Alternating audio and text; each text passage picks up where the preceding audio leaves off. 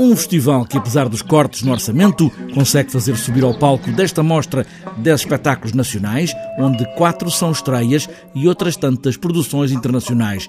24 espetáculos de teatro, mas Rodrigo Francisco diz ser mais do que um festival de teatro. São 24 espetáculos muito diferentes entre si e eu acho que este ano conseguimos uma programação bastante diversificada, uh, heterogénea uh, e que toca muitas, muitas técnicas e muitas estéticas e muitas formas de fazer teatro, mas também da dança e da música. O Festival de Almada começa hoje com uma das características únicas dos festivais de teatro, sublinha Rodrigo Francisco. O público tem a possibilidade de votar o espetáculo que mais gosta para regressar no ano seguinte.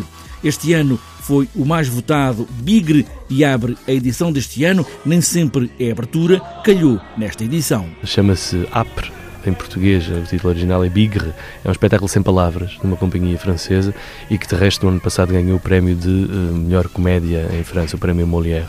Uh, e, e, o público do festival uh, acerta nesta, acertou na sua votação, digamos assim, porque de facto é um espetáculo muito, muito bem feito, uma comédia que abre o festival. As muitas referências nesta 35ª edição do Festival de Almada, homenagem em espetáculo a Carmen Dolores, com o monólogo de Natália Luísa, que regressa também aos palcos, e a homenagem maior do festival é para Ivete Centeno, poetisa, mulher de letras, mas também dramaturga. Nós homenageamos todos os anos figuras consensuais cuja carreira, cuja obra esteja ligada ao teatro direto ou indiretamente. Desta vez, Ivete Centeno é uma, uma poetisa, mas também uma dramaturga, uma tradutora, uma ensaísta uh, e, e, é uma, e é uma uma dama da cultura portuguesa, de resto já teve responsabilidades de direção do importante uh, festival, os, os, Encontros da Carte, na, na Fundação Gulbenkian, e, e, há uma, uma instalação de homenagem, digamos assim, da autoria do José Manuel Castanheira, que vai estar na Escola de António da Costa. Ivete Centeno, na frente do palco do Festival de Teatro da Almada, que se vai estender este ano de novo